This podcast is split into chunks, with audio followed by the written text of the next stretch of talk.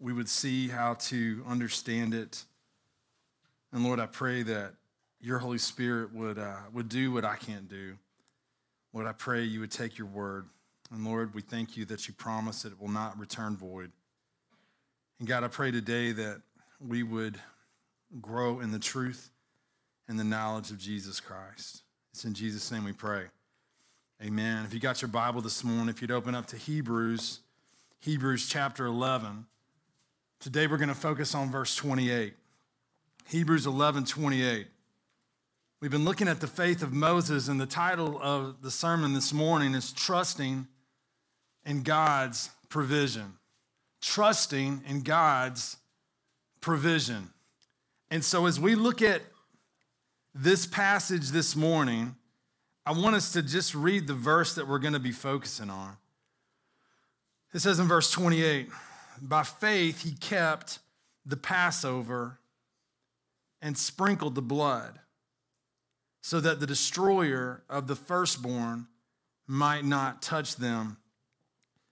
Today we're going to be looking at the Passover. We're going to be thinking about the blood of the lamb. We're going to be thinking about how this relates to us, uh, we're going to be thinking about how does this tie into the Lord's Supper? How do we see a connection between the Passover to Christ? How do we see faith that's exhibited by Moses and Aaron and the people of Israel as they not only follow the Passover meal, but they institute the blood of the lamb on the doorpost and on the lintel? How does this all connect to us? How do we see this relevant to us in our lives as Christians under the new covenant, thousands of years after Moses went through this first Passover? And it's important as we do this and to understand what we've been looking at. If you go back a few verses to chap- verse 23 of chapter 11, what you see is these phrases by faith, by faith, by faith, by faith, four times. It mentions that in verse 23 by faith, Moses, when he was born, was hidden for three months by his parents. And we see that his parents hid him, and they hid him by faith. They, they did it in a way of exercising faith in God. We see the next instance of that in verse 24. We see by faith Moses, when he was grown up, refused to be called the son of Pharaoh's daughter. He, he, he trusted God. He, he sought the, following of God more than the prestige of, of Egypt. He, he sought to be identified with God's people more than to take advantage of the pleasures of this world. It, not only by faith was he hidden, by faith he refused.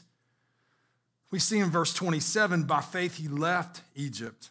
And last time we were together, two weeks ago, I, I mentioned to you that this seems to be the culmination not of when he first left Egypt to go to Midian, but really uh, the summary of, of when he actually left Pharaoh, a man that had made it clear that if he could get his hands on Moses, he would kill him if he ever saw him again. He left in faith. He left Egypt in faith in God. And then today we see this fourth instance where it's used by faith, he kept the Passover. It's interesting because uh, this word kept, it, it speaks about the establishment of a ceremony, the establishment of this of this this ritual that God is calling them to take and it's in the perfect tense and you may be like what does that mean? Well, it's an action in the Greek in the past that has continuous results in the present. And one of the things that you see that appears to be happening here is that by faith he trusted that this was indeed going to be a ongoing ritual and ongoing feast that was going to take place in the life of the people of Israel. And to do that, I want you to think you, here you are, and you're, you're in slavery to the Egyptians. And you have seen God perform nine plagues to this point. And every plague that God has performed, Pharaoh has doubled down and basically said, I will not let your people go and I am not going to comply with what God has done. And in each instance, over and over and over, yet in the midst of this, he does what? He does exactly what Hebrews 11 1 says. He takes hold of future realities because he believes in the promise of God. And I want you to see that because by faith he kept the Passover. We're going to see by faith he sprinkled the blood. He trusted in the provision that God had provided. He trusted that God was going to do what he said he would do. He trusted that the destroyer that would come upon literally the houses and the homes of Egypt and literally come over through the land there where the children of Israel were. He trusted that they would be safe because of the promise and the fulfillment of what God said he would do if the people followed his command. And so when we look at that, it's important for us today as we examine verse 28, it's important that we go back into the storyline. You know, we, we get here and we're at the 10th plague. You may not be able to read this. I tried to uh, put it on the screen so you can see this, but if you can't, it's okay. My eyes aren't good either. Um, but, but every one of these plagues, and I'm not going to go through each one, every one of the plagues that God raised up correspond to one of the Egyptian gods.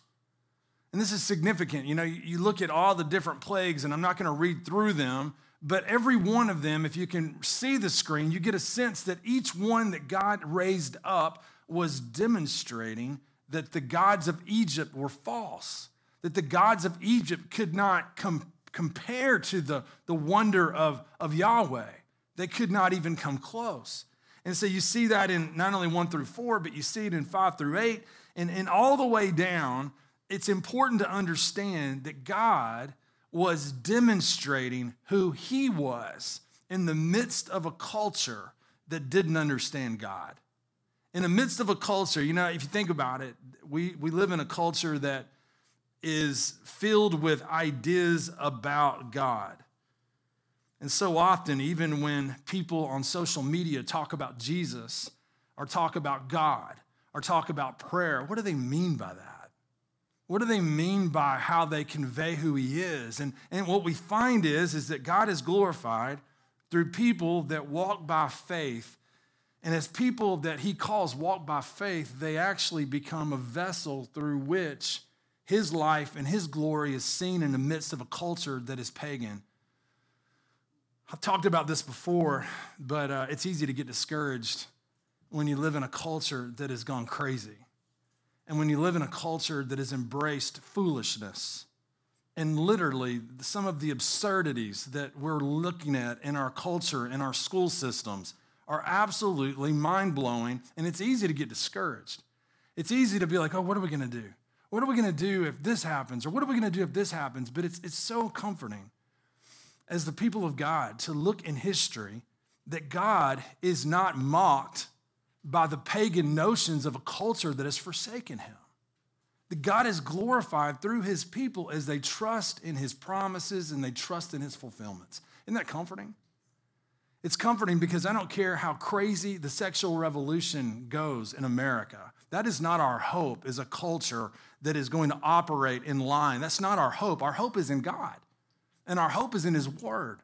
Our hope is in his promises, and we can be comforted because throughout history, all the way back to the time of the plagues and all the way back to the time of Egypt and Moses, we see that God is going to be faithful to the remnant, and God is going to be faithful to keep his promise, and God is going to work through his people regardless of the whims of the day. So this morning, when we look at this, we are reminded of what is taking place. If you got your Bibles, go to Exodus chapter 11. And in Exodus chapter 11, we're going to walk through this. It's going to be important because this one little verse is really relying on so much of the biblical story. Hebrews is written to a Jewish Christian audience. They would have been very well versed into the story here. But it's important that we are reminded in chapter 11 of Exodus, in verse 4, we see something develop. From 11, verse 4, all the way to chapter 12, verse 20, we see God reveal his provision, and we also see God reveal the judgment that is coming. And what we're going to look at as we look at the narrative is we see not only God's revelation, but we see the people of Israel and their response to God in accordance with his revelation. And then we see how God's promise and fulfillment comes true. We look, and I'll read a few of these verses. I'm not going to read the entire chapter. But in chapter 11, starting in verse 4, so Moses said, Thus says the Lord, about midnight, I will go out in the midst of Egypt, and every firstborn in the land of Egypt shall die, from the firstborn of Pharaoh who sits on his throne, even to the firstborn of the slave girl who is behind the handmill, and all the firstborn of the cattle. There shall be a great cry throughout all the land of Egypt, such as there has never been, nor ever will be again but not a dog shall growl against any of the people of Israel, either man or beast, that you may know that the Lord makes a distinction between Egypt and Israel. You know, it's interesting and fitting that if you're going through the study with us on the side, this study of fundamentals of the faith, this week we looked at God's character and his attributes. And it's really important that uh, we know how God reveals himself in his word. Because again, um, it's sort of like the whole notion of how do we pray if we don't know how God's revealed himself? We can pray in many different ways, but if we're not careful, we'll pray like pagans because we don't understand that God has revealed himself in a certain way in which we now respond to him in prayer. Does that make sense? And when we think about this, God has revealed his character, and, and it's impossible to understand the judgment of God without understanding all of God's attributes on display together. A lot of people, when they look at the Old Testament and they see the judgment of God, they depict God in a certain way that is independent of how God has revealed himself in its entirety and who he is in his character. And one thing that we will never understand if we don't understand the holiness of God, and if we don't understand the depravity of man, if we don't understand the scriptural understanding of Romans 1 that mankind are not neutral, well meaning creatures, but mankind has committed an act of treason against God in the way they respond to his righteousness that's been revealed. And because we begin to get the building blocks of, the, of who God is and how he's revealed himself, then and only then can we begin to see the holiness of God and then and only then can we begin to understand how the wrath of God is revealed against all unrighteousness. And we see that here.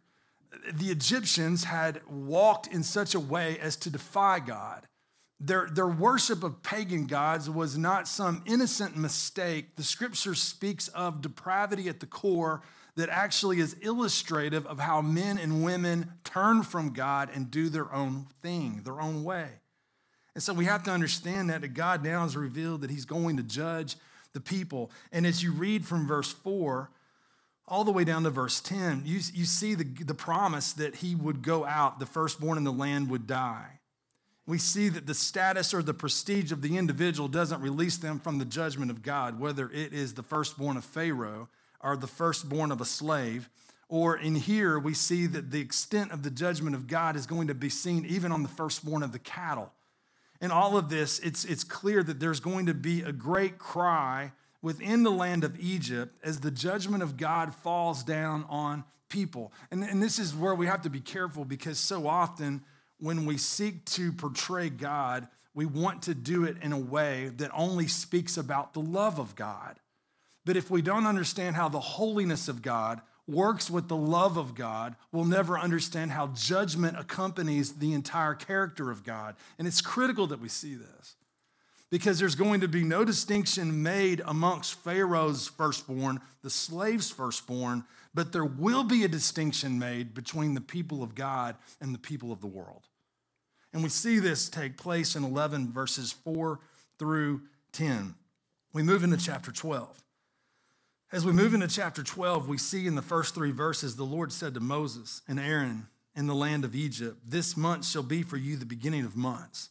It shall be the first month of the year for you. Tell all the congregation of Israel that on the tenth day of this month, every man shall take a lamb according to their father's houses, a lamb for a household. It's interesting because we begin to see these, uh, these foreshadowings of what we learn in Hebrews. Without the shedding of blood, there's no remission of sin. We begin to see all of these things. We'll see it in a moment as we look at some of the connectors as to how the New Testament community would understand the Passover in light of what God had done in Christ Jesus in his work on the cross. But what we look at here is we see this, this picture of, of what's taking place, that there would be a sacrificial lamb represented from every family. We'll see in other parts of this late, later that if one family needed to combine with another household, there could be one lamb for both. It was stipulated according to what God had required. And we see that in verse 4. And if the household is too small for a lamb, then he and his nearest neighbor shall take according to the number of persons, according to what each can eat, you shall make your count for the lamb. The summary of verses 12, 4 through 6 is we see that they're going to take this, this, this lamb from the sheep or the goats on the 10th, they'll keep it for four days, and the sacrifice will take place on the 14th day. We then read in verses 7 through 10, we see that they're taking blood, they're putting it on the doorpost, they're going to put it on the lintel of the door, above the doorpost on the sides, and then you got the top, the lintel. They'll eat the flesh that night. They'll roast it on the fire. With unleavened bread and bitter herbs, they'll eat it. They won't eat it raw or boiled in water, but roasted, its head with its legs and its inner parts. None of it would remain until morning, and anything that did remain until morning should be burned. We see on in verses 11 through 13 in the way that they should eat it. It's very clear and very specific. They're to eat it with their belt fastened. They're to eat it with sandals on their feet, staff in their hand. Eat it in haste. It's the Lord's Passover. And then again, we see the revelation that God would pass through, strike all the firstborn, both man and beasts, and on all the gods of Egypt. He would execute judgments. And then it says, The blood shall be a sign for you on the houses where you are. And we see, and many of you are familiar with this story from Sunday school. Maybe in, in what we've been looking at as a church, as we've been talking about biblical theology in Sunday school classes, that, that when the blood was seen, the people would be passed over, and that no plague would befall you or destroy you when God would strike the land of Egypt. So many things here that you see. You see God's revelation. God revealed how he would judge, and God revealed how he would provide a substitute. God revealed provision through the lamb, through the blood of the lamb, through the sprinkling of the blood of the lamb. They would take the hyssop like a small shrub and, and, and many like and, and collect the, the blood many say in a bowl and they would take that shrub that hyssop and they would they would take the blood they would put it on the doorpost and on the lintel. So we see god's revelation but what were the responses of moses and the people? We go to verse 21 of chapter 12 and we get into verse 21 of chapter 12 then moses called all the elders of israel and said to them go and select lambs for yourselves according to your clans and kill the passover lamb take a bunch of hyssop and dip it in the blood that is in the basin, that bowl, and touch the lintel and the two doorposts with the blood that is in the basin. None of you shall go out of the door of his house until the morning, for the Lord will pass through to strike the Egyptians. And when he sees the blood on the lintel and on the two doorposts, the Lord will pass over the door and will not allow the destroyer to enter your houses to strike you. Verse 24 You shall observe this rite as a statute for you and for your sons forever. And when you come to the land, that the Lord will give you as he has promised, you shall keep this service. And when your children say to you, What do you mean by this service? You shall say, It is the sacrifice of the Lord's Passover, for he passed over the houses of the people of Israel in Egypt when he struck the Egyptians but spared our houses. I love this. Look at the next phrase in verse 27 that ends the verse. And the people bowed their heads and worshiped. And this is phenomenal because you begin to see the faith of the people. Because look at verse 28. Then the people of Israel went and did so as the Lord had commanded Moses and Aaron, so they did. It reminds me of when um, this popped in my head when, when Gideon, I always think of Gideon and I think of Gilligan. And, and Gideon, you know, he, he, he's a picture and gives us hope, you know, because he was, uh, you know, hiding in the wine press when the Lord called him. And Gideon was called to go down amongst the camp of the enemy. And what did he do? The Lord said, If you're scared, you know, take your buddy And he's like, Yeah, absolutely. I'm taking him. And what happens? They go down into the camp, and there he is. And, and you can see the scene, and, and there he is, and his friends with him. He's scared out of his mind, just like we all would have been apart from the grace of God. And what happens? He hears the people in the tents, and as he hears their words, it reveals to him that God was going to protect them. And what did he do? He bowed and he worshiped. And here, these people, you know, the I, I tell you, there, there's a remnant of the people of Israel, even though we can relate to all the knuckleheads in the group. There's a remnant that God keeps working. And here, as they are in slavery to the Egyptians, and as they have gone through all of this oppression, and now that God's revealing his plan and what he will do, the people hear it and they're in awe. And they bow and they worship God, and then they go and they follow the commands of what they're to do according to the ceremony that God has prescribed. What faith? They believed. Well, they wouldn't worship God at that point if they didn't believe that God was actually going to do what he said he would do. So we see some key points here that I want us just to make sure we're aware of. We see God revealing his provision and God revealing his judgment. He lays it out. And we see that God reveals what they're to do. God reveals what his plan is. But then we see Moses and the people's response. We see their response. We see the trust and dependence and belief in what God had laid out. But now, because we are given the luxury of seeing the entirety of the story, we see God's provision and judgment. Go to chapter 12, verse 29 and 30. In verse 29, at midnight, the Lord struck down all the firstborn in the land of Egypt. From the firstborn of Pharaoh who sat on his throne to the firstborn of the captive who was in the dungeon, and all the firstborn of the livestock. And Pharaoh rose up in the night and all his servants and all the Egyptians. And there was a great cry in Egypt, for there was not a house where someone was not dead. Then he summoned Moses and Aaron by night and said, Up, go out from among my people, both you and the people of Israel, and go serve the Lord as you have said. Take your flocks, your herds, as you have said, and be gone, and bless me also. We know from our text in Hebrews what happened to the people. By faith, he kept the Passover and sprinkled the blood so that the destroyer of the firstborn might not touch them.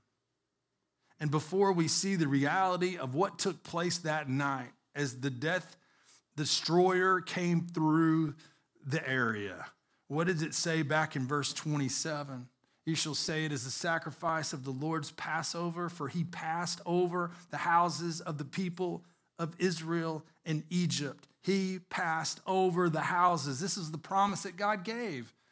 I can't imagine the, the, the, the, just the adrenaline that would have been taking place amongst the people in the houses, the moms and the dads in these houses. And there they are.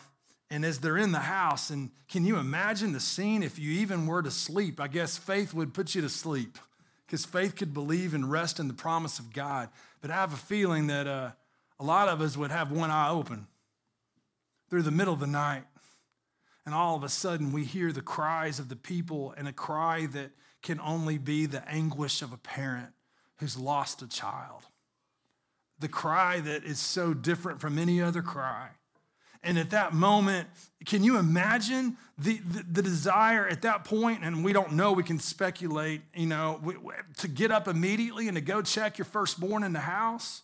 We've all done that when our kids are sleeping, you know, you want to make sure they're breathing, you want to make sure they're moving, you want to look in there, and I do that all the time, you know. I walk by and some of them sleep so still, I have to wait a while before I see them moving a little bit and, and you look at them, but can you imagine the joy and can you imagine the, oh, ye of little faith moments that were taking place amongst the people of Israel when they looked into their firstborn and they see that they're fine and that they're breathing, all because they took God at his word.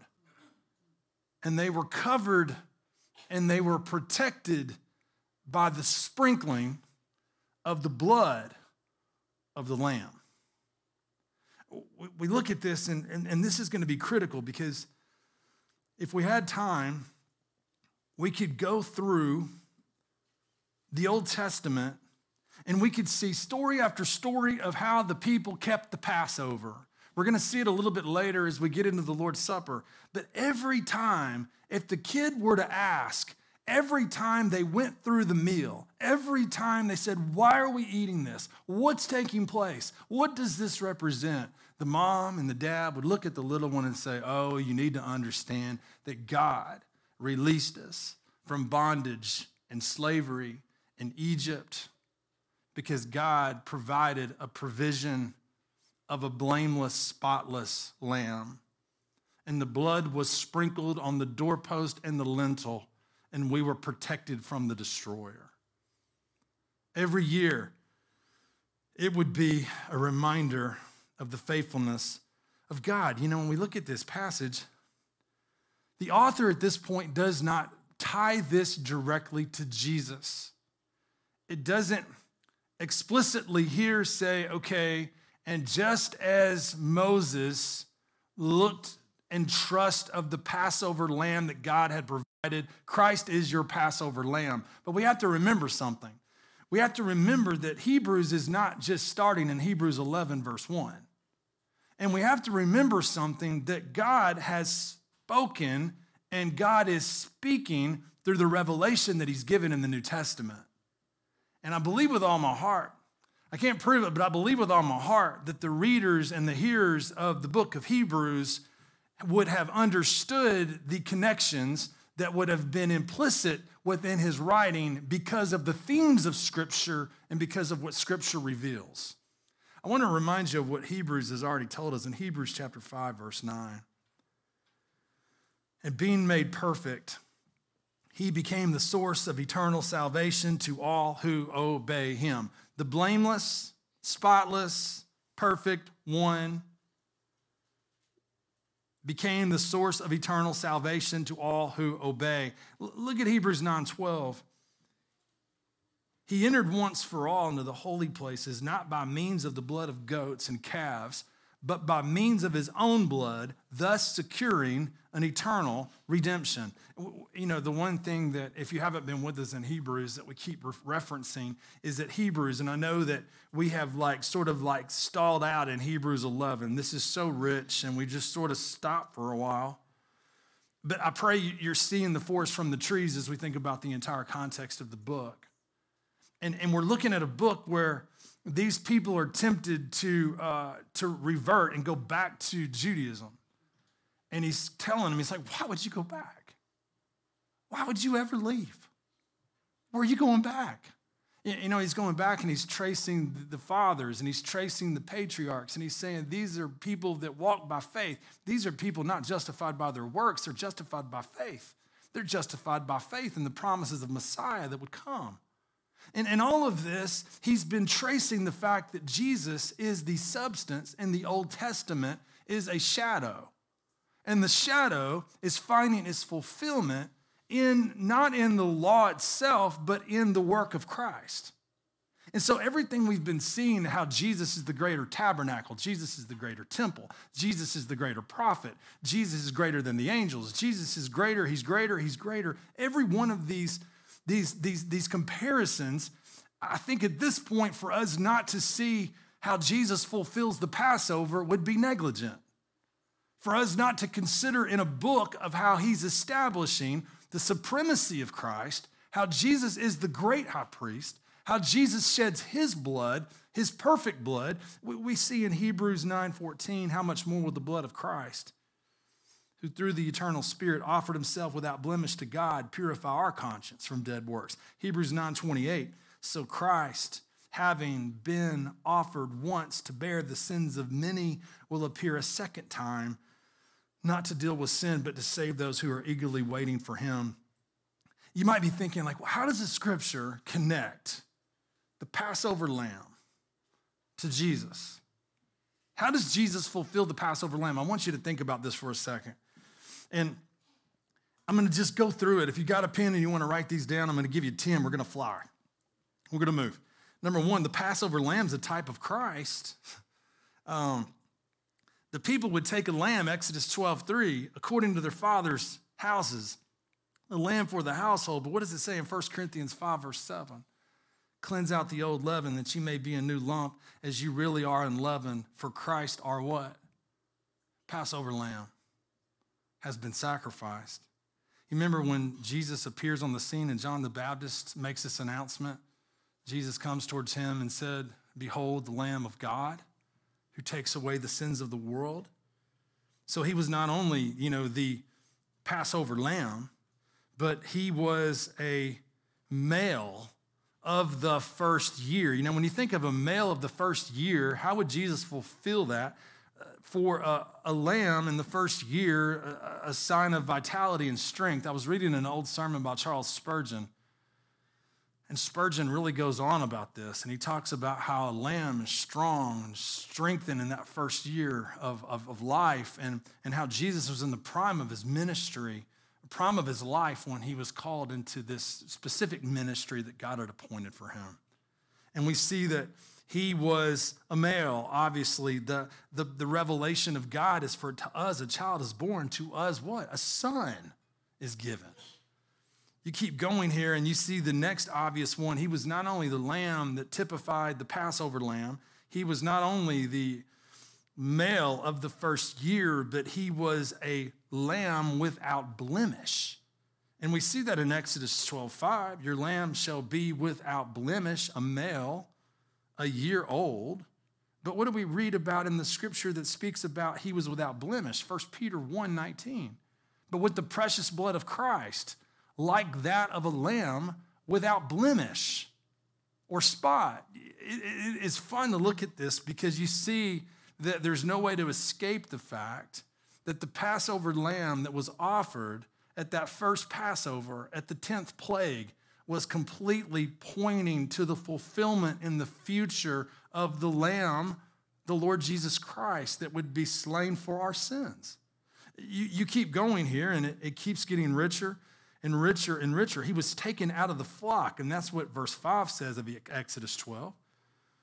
Your lamb shall be without blemish, a male year old. You may take it from the sheep or from the goats. But what do we learn about the majesty of Christ? He, in a sense, was taken out of the flock.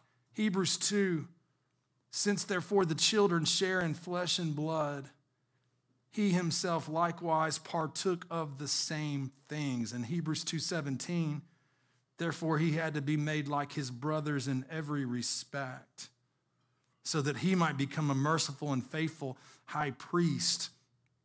Uh, the next one is really fascinating. Spurgeon mentions this one. What day of the month would they take the lamb? They would take the lamb on the 10th day of the month, but they wouldn't sacrifice the lamb until the 14th. And many speculate here, you know, that would have been a time where they can actually examine the lamb. They can examine that which they have picked and that which they have chosen to make sure that it meets the requirements of everything that it needs to meet. And, and, and Spurgeon gets into this because Jesus was examined. I love this. Listen to some of this. He says, it was during, he says, it is singular to relate that Jesus Christ was examined by all classes of persons. There was a four day period right there before he goes to the cross. It was during those four days that the lawyer asked him which was the greatest commandment. It was then that the Herodians came and questioned him about the tribute money. It was then that the Pharisees tempted him. It was then also the Sadducees tried upon him the subject of the resurrection. He was tried by all classes and grades Herodians, Pharisees, Sadducees, lawyers, and the common people. It was during these four days that he was examined. But how, he says, did he come forth? and he says, an immaculate lamb. He was examined. He, he was killed by the people just as a lamb was killed by the people. In Exodus 12, 6, you see that the lamb was killed. And what do we learn in the book of Acts? This Jesus delivered up according to the definite plan and foreknowledge of God, you crucified and killed. He was killed in the evening. It says in Exodus 12, 6 that they would kill the lambs at twilight. In Mark 15, what happens? And then at the ninth hour, Jesus cried with a loud voice. You see, and you remember that passage in Mark, killed in the evening. We go on and on and on. Blood that had to be shed. Exodus 12, then they shall take some of the blood and put it on the two doorposts. And, and all of this, what, what did Jesus say? And we're getting ready to take of the Lord's Supper. And I want us to see, and we're going to tie this in here, but likewise the cup after they had eaten, saying, This cup that is what? Poured out for you. And the cup is representative and brings us back to the reminder of the blood of our Lord Jesus Christ. The blood that was sprinkled, you know, blood that was sprinkled. We think of 1 Peter 1 2, according to the foreknowledge of God the Father. Uh, he goes on, and, and at the end of 1 Peter 1 2, and for sprinkling with his blood, may grace and peace be multiplied to you. And, and, and what we find is, is the reality that the destroyer, which reminds us of the wrath of God, the judgment of God, we're reminded that what takes place, the destroyer would come and remember as he speaks about these people in Hebrews 6 and Hebrews 10 that outwardly profess something they didn't inwardly possess. And in Hebrews 10, he says, How much worse punishment do you think will be deserved by the one who is what? Trampled underfoot the Son of God, profaned the blood of the covenant by which he was sanctified and has outraged the spirit of grace. And if you want to see one more to leave you with in the connection to Jesus as the Passover lamb, isn't this remarkable? What was to happen with the lamb? It, was to be clear that you shall not break any of its bones. And what did we read at the crucifixion of Jesus? For these things took place that the scriptures might be fulfilled. Not one of his bones will be broken. And, and you see 1 Corinthians 5 7, but I want you to think of something this morning. We're wrapping things up as we get ready to move into the Lord's Supper. We're not there yet. I want you to think okay, God revealed his provision and he revealed upcoming judgment. And then we see Moses and the people respond to God's revelation and they trusted in what God had said and they acted in faith. And then we see the people secure. I want us to tie that now to how the Word of God has spoken to us through the Scripture about the provision of our Lord Jesus Christ. I want us to think about something because what we see here is God has laid in His Word, and as Moses lifted up the serpent, I think we're not in John 3 14, it's not saying, and as Moses lifted up the serpent in the wilderness, so now you need to take a lamb, sacrifice the lamb, put the blood of the lamb on the doorpost, and put the blood of the lamb on the lintel. No, that's not what it says. Why? Because as we move to the New Testament, we're seeing the substance of what this whole Passover is representing. That greater than the need of the children of Israel to receive rescue from slavery in Egypt, the greater need is for people to receive rescue from the, the binds and the shackles of sin. And what does the scripture reveal? And as Moses lifted up the serpent in the wilderness, so must the Son of Man be lifted up, that whoever believes in him may have eternal life. And then we read in 316, for God so loved the world that he gave his only Son, that whoever believes in him should not perish but have eternal life. For God did not send his Son into the world to condemn the world, but in order that the world might be saved through him. And what has God revealed in His Word? He, he's revealed, you know, like if, if we had been a part of the people of Israel and Moses and Aaron would have called out to us and said, Look, everybody, God is going to judge the people of Egypt and the firstborns. The destroyer is going to come through. But I want you to understand God has made a way. God has made a way of rescue. If you trust in His provision, if you trust in the sprinkling of the blood of the Lamb, and you follow what God has revealed, you will be safe as a result of trusting in the provision of God. But I want you to put that into the terms of today. The scripture calls out to us, and the scripture wants us to understand that the reality of a destroyer is real. The reality of the judgment of God is real, it's upon us. The reality of the judgment and the condemnation upon those who suppress the truth and unrighteousness but here's what I want you to see God has made provision in the blood of the Lamb, in the blood of our Lord Jesus Christ. And this morning, I pray that you would see, and I pray that you would ask yourself, Am I protected by the sprinkling of the blood upon my heart? Am I protected? Am I safe? Am I safe from all the judgment and the condemnation, the destruction of sin? Am I safe because of God's grace by faith through grace in Christ, by grace through faith in Christ alone? Rescued from the condemnation of sin. You see, this morning, we're not safe from the condemnation of sin because we're good people. We're not safe from the condemnation of sin because we really try hard to be ethical, moral, good citizens. No, all we like sheep have gone astray.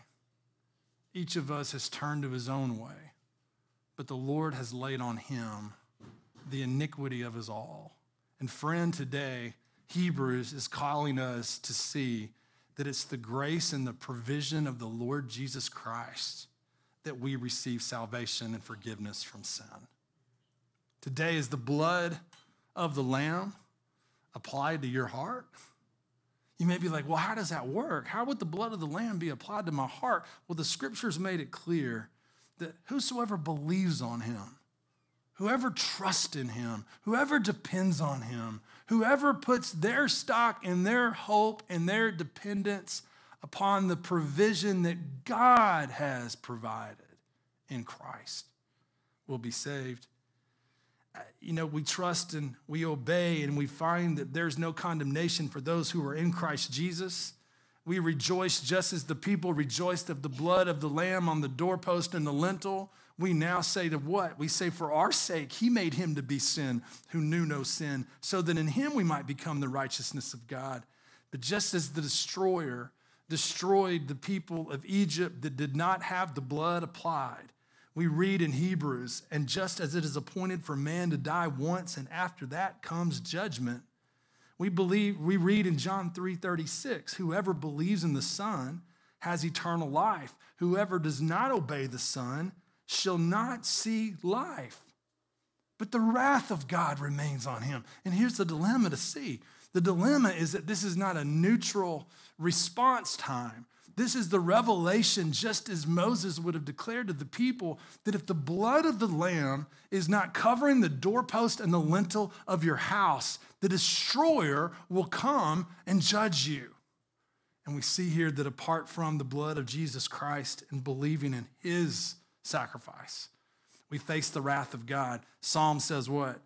Kiss the Son, lest he be angry and you perish in the way, for his wrath is quickly kindled. Blessed are all who take refuge in him. And what a fitting time today to come to the Lord's table. And, and you may not know this, and if you don't, I'm, I'm thrilled to share it with you. The first time I heard this as a, a Christian, I was an adult. And I marveled. I grew up in church, but I just never connected it. You realize that when we have the, the, the Last Supper, what is the timing of the Last Supper? Then came the day of unleavened bread on which the Passover lamb had to be sacrificed. So Jesus sent Peter and John saying, Go and prepare the Passover for us that we may eat it. And do you realize, friends, that it was at that Passover. Now think about it. They eat the meal. They eat the meal. And as they eat the meal, God had instituted the Passover for the people to remember what? For the people to remember God's faithfulness, who delivered them from the people of Egypt. And it was at that Last Supper, as they ate of the Passover, that Jesus instituted a new meal that would characterize the people of the new covenant. And Jesus was announcing to them, in paraphrase, this meal is not a celebration of your deliverance from Egypt. This meal is a celebration of your deliverance from the bondage of sin. Praise be to God.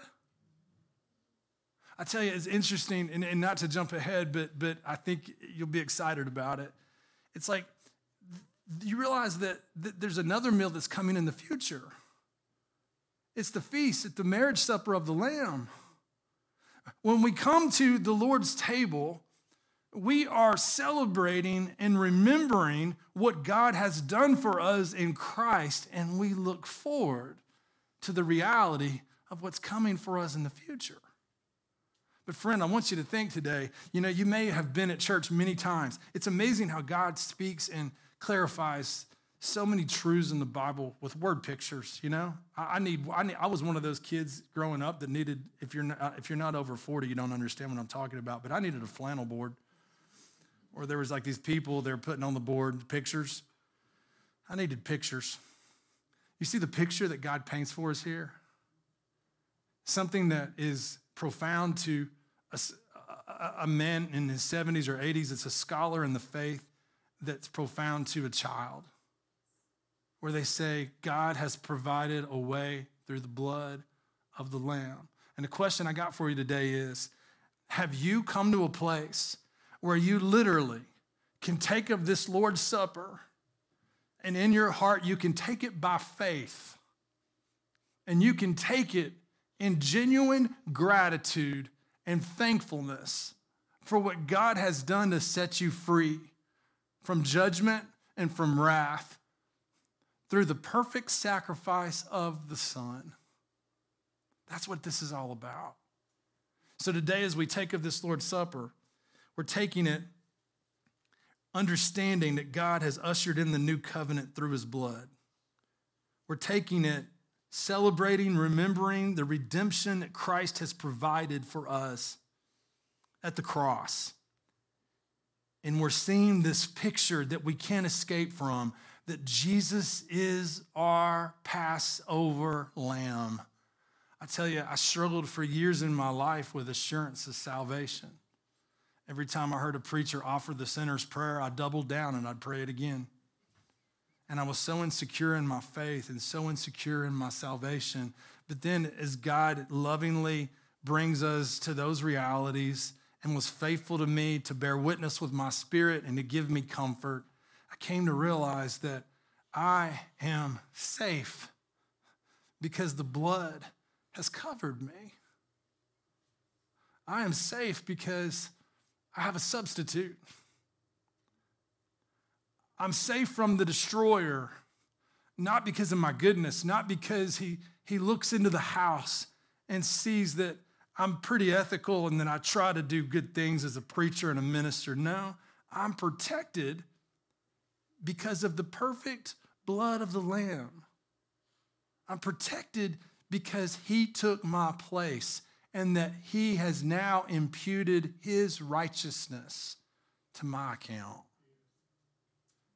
Today, do you know Christ? Can, can, can, you, can you celebrate that? Is it something foreign? Is it something you know the story of but have never personally applied? Today, you know, that, that may be you. It could be today that, you know, we take the Lord's Supper now, and, and the people that, that need to take this are the people that have, by the grace of God, applied the blood of Christ to their hearts. The Holy Spirit does that. But, but it's the picture of by grace through faith. If you have trusted in Christ, this meal is for you because now you are literally rejoicing in what Christ has done to set you free. But maybe you're here today and you're contemplating the gospel like you never have in your life. I want you to watch. I want you to sit there. I want you to pray. Because as the scripture says in Hebrews, today is the day of salvation. Today, today, and, and you may be sitting there, and it could be that right now you can't explain it, but you in your heart know that you have to trust Jesus because you believe that He's your only hope. You believe He's your only way. You believe He's your only forgiveness. And today I want to invite you, trust in Him. Remember, Jesus said, Come unto me like a child. You got to come into me like a child. And, and you may be thinking, like, what, how do I do this? How am I to respond? I want you to think about the simplicity of how a child cries out for what they're crying out for. Just cry out to Jesus. Say, Oh, Jesus, would you be my covering? Oh, Jesus, would you be the blood that protects me? Oh, Jesus, would you save me? And cry out to him. And today, you can be assured that what the scripture promises, just as what God promised at the Passover, God will be faithful to you. He'll be faithful. So, what we're going to do now is we're going to allow you to go to the tables. There's a table back here, a table back here. And, and all we're going to ask you to do, if, if, if you're a believer in Christ, and, you know, we talk about this, that like in the church, these things actually have meaning. You know, like baptism doesn't save us, but baptism is sort of the public identification mark that we are in the, the, the children of God, that we are a part of the church. And if that applies to you and you follow Christ, you've been publicly identified as being in Christ, I want you to go to the table. I want you to grab a, you got like a cup, and there's a place to get bread and a little cup that's sealed and then bring it back to your seat. And then what we're going to do is, once everybody's gotten one or both, we are then going to walk through this and we're going to close out. So I'm going to pray, and after I'm done praying, Mike is going to lead us, and that's going to be your opportunity to go and get what you need at the tables and go back to your seat. So let me pray for us. Lord, as we go into this time of the Lord's Supper, I pray, Lord, we'd never see it without remembering the beauty of the fact that Jesus is our Passover lamb. And Lord, I pray that we would understand this meal is a meal of those who have now come into the new covenant because of the new covenant you inaugurated by your blood. And Lord, I pray today this would be a special time of, of thankfulness, a special time of remembrance, a special time of just walking and trusting you. It's in Jesus' name we pray. Amen.